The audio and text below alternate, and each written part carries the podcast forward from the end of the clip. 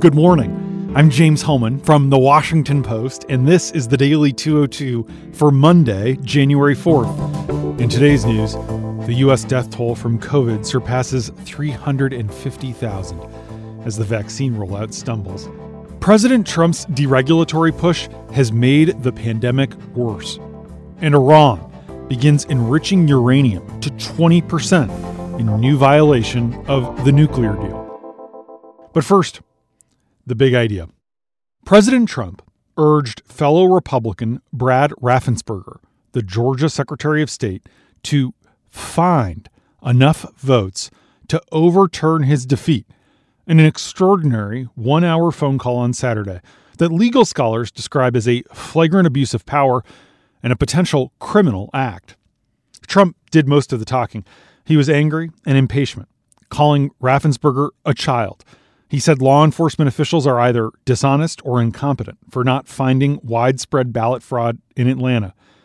My colleague Amy Gardner obtained a full recording of the conversation in which Trump berated Raffensperger, then tried to flatter him, then begged him to act, and then threatened him with vague criminal consequences if he refuses to pursue the false claims. Trump warned at one point that Raffensperger is taking a big risk. Throughout the call, Raffensperger and his office's general counsel reject Trump's assertions, explaining in detail that the president is relying on debunked conspiracy theories. They explain that President elect Joe Biden's 11,779 vote victory in Georgia was fair and accurate. Let's take a listen to a clip of the president and the secretary. The people of Georgia are angry. The people of the country are angry. And there's nothing wrong with saying that, you know, uh, that you've recalculated. Well, Mr. President, the challenge that you have is the data you have is wrong. Trump elaborated on this a few minutes later. I just want to find uh, 11,780 votes, which is one more than we have, because we won the state. The rambling and at times incoherent conversation, and you can listen to the full hour long tape on our website offers a remarkable glimpse of just how consumed and desperate this president remains about his loss, unwilling and unable to let the matter go, and still asserting that he can reverse the results in enough battleground states to remain in office. Now, the details of the call drew demands from Democrats for criminal investigations. Campaigning last night in Savannah, Georgia, Vice President elect Kamala Harris called Trump's conversation a quote, bald faced, bold abuse of power by the president. Trump's pressure campaign on Raffensperger is the latest example of his attempt to subvert the outcome of the November election through personal outreach to Republican officials. He previously invited Michigan Republican state leaders to the White House. He pressured Georgia Governor Brian Kemp in a call to try to replace the state's electors. And he asked the Speaker of the Pennsylvania State House to help reverse his loss in that state. Trump's call to Raffensperger came as scores of Republicans have pledged to challenge the Electoral College's vote for Biden when Congress convenes for a joint pro forma session on Wednesday.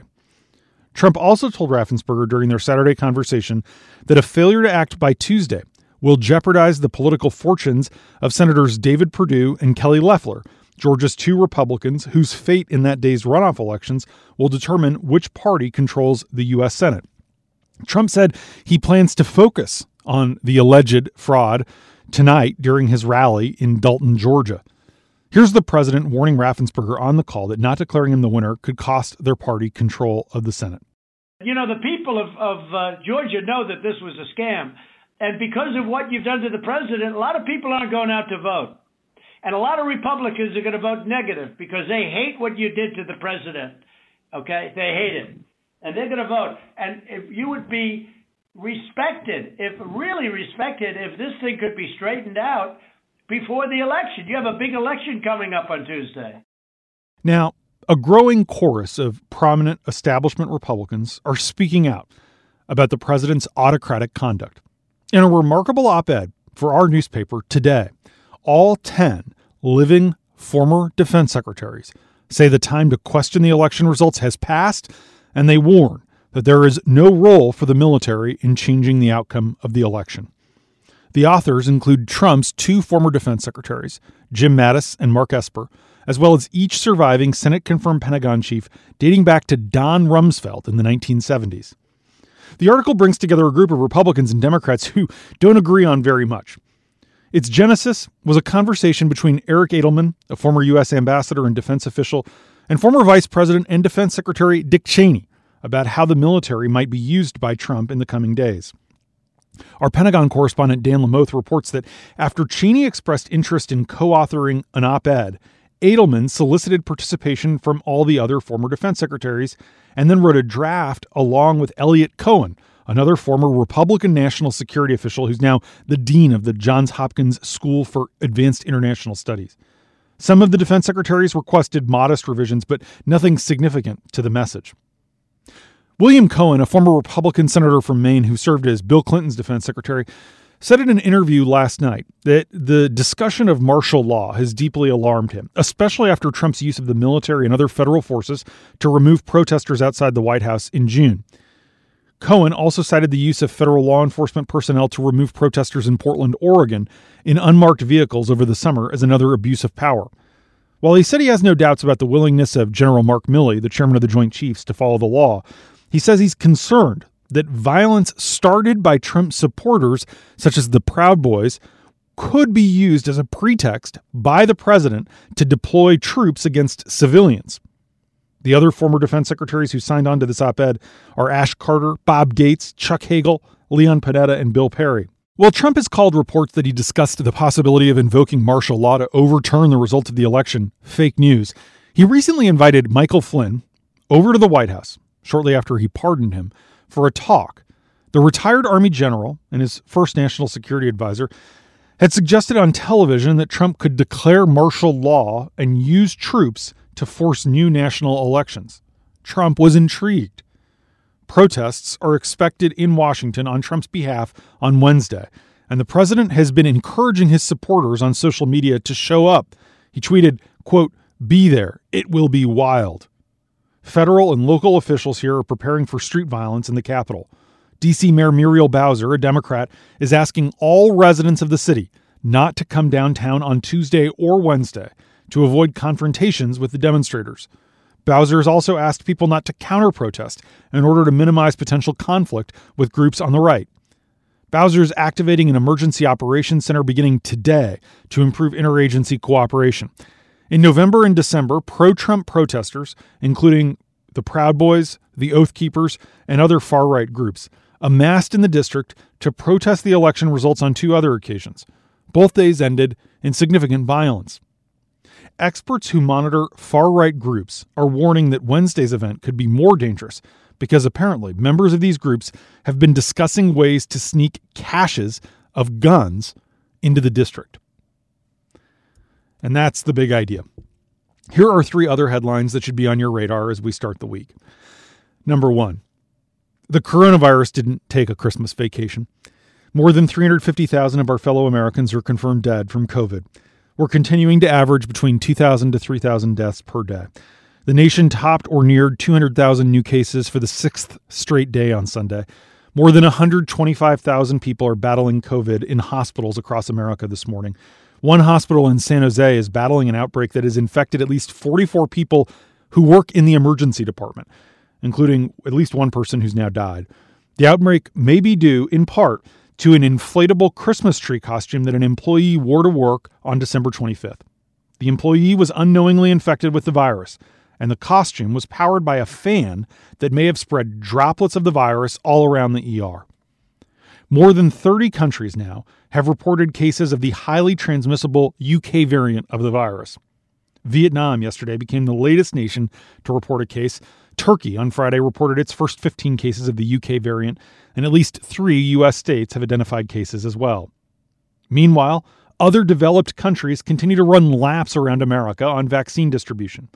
About 4.2 million people here have received the first dose of the vaccines being distributed, so far to mainly healthcare workers and the elderly, a figure that falls far short of the 20 million people who Trump repeatedly promised would be vaccinated by the end of the year.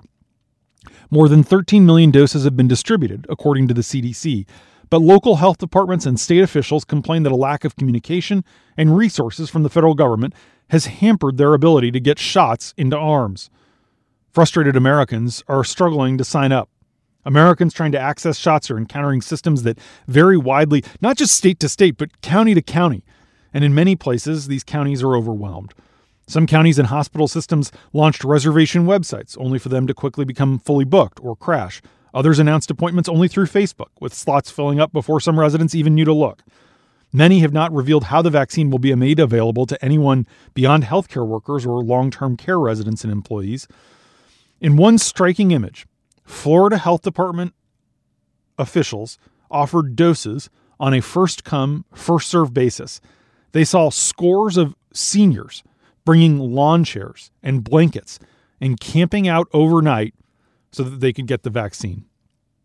Moncef Slaoui, the chief advisor for Operation Warp Speed, announced yesterday that some Americans may start receiving only half the recommended dose of the Moderna vaccine in order to speed up the beleaguered rollout. The vaccine is delivered in two doses, and under this modified regimen, recipients will still receive two separate shots, but each dose would be cut in half. Slaoui said that clinical trials showed an identical immune response when participants between the ages of 18 and 55 were given 50 microgram doses rather than the standard of 100 micrograms. Number two, the Trump administration allowed 15 poultry plants to increase the speeds of their slaughter lines during the pandemic, an action that has boosted production and made it more difficult for workers to maintain space between one another a growing body of evidence shows that this move by the administration has significantly hastened and accelerated the spread of the coronavirus. And now, the outgoing administration is rushing to finalize a rule that would make these faster line speeds permanent and expand them to dozens of other poultry plants, a move at odds with views held by Joe Biden. Since 2018, the Trump administration has issued temporary waivers that grant permission to 54 poultry plants to increase their line speeds. These plants are allowed to speed up their lines from 140 to 175 birds per minute, a 25% increase. They are 10 times as likely to have coronavirus cases than poultry plants without the line speed waivers. According to a really fascinating data analysis conducted by our Kimberly Kindy, Ted Mellnik, and Arelis Hernandez. The Post's findings mirror academic research that shows more coronavirus cases in counties with plants that have waivers to raise their line speeds. Workers tell my colleagues that the fast line speeds make it sometimes impossible for them to socially distance during their eight hour shifts as they struggle to work faster. Most of these plants are large, employing thousands of workers who work in tight quarters, creating conditions that fuel the spread of the contagion. Meat plants, of course, have been among the most virulent hotspots this year, or I guess I should say over the last year. More than 51,000 workers in beef, hog, and poultry plants have become ill from the virus, with at least 347 dying after becoming infected. Number three, the Iranian government announced today in Tehran that it has restarted the process of enriching uranium at a purity level of 20% at its underground facility in Fordow.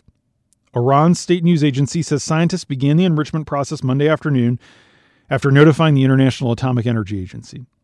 Iran began ramping up its nuclear activities after Trump withdrew from the 2015 agreement that curbed their nuclear ambitions in exchange for sanctions relief. Meanwhile, in London this morning, a British judge denied the U.S. extradition request for WikiLeaks founder Julian Assange Assange stands accused of violating the Espionage Act for publishing classified military documents related to the wars in Iraq and Afghanistan. His lawyers argue that the extradition request is politically motivated and say he's suffering from a range of mental health issues that could be exacerbated in the U.S. prison system. An appeal is expected. And that's the Daily 202 for Monday, January 4th. Thank you for listening. I'm James Hohmann. I'll talk to you tomorrow.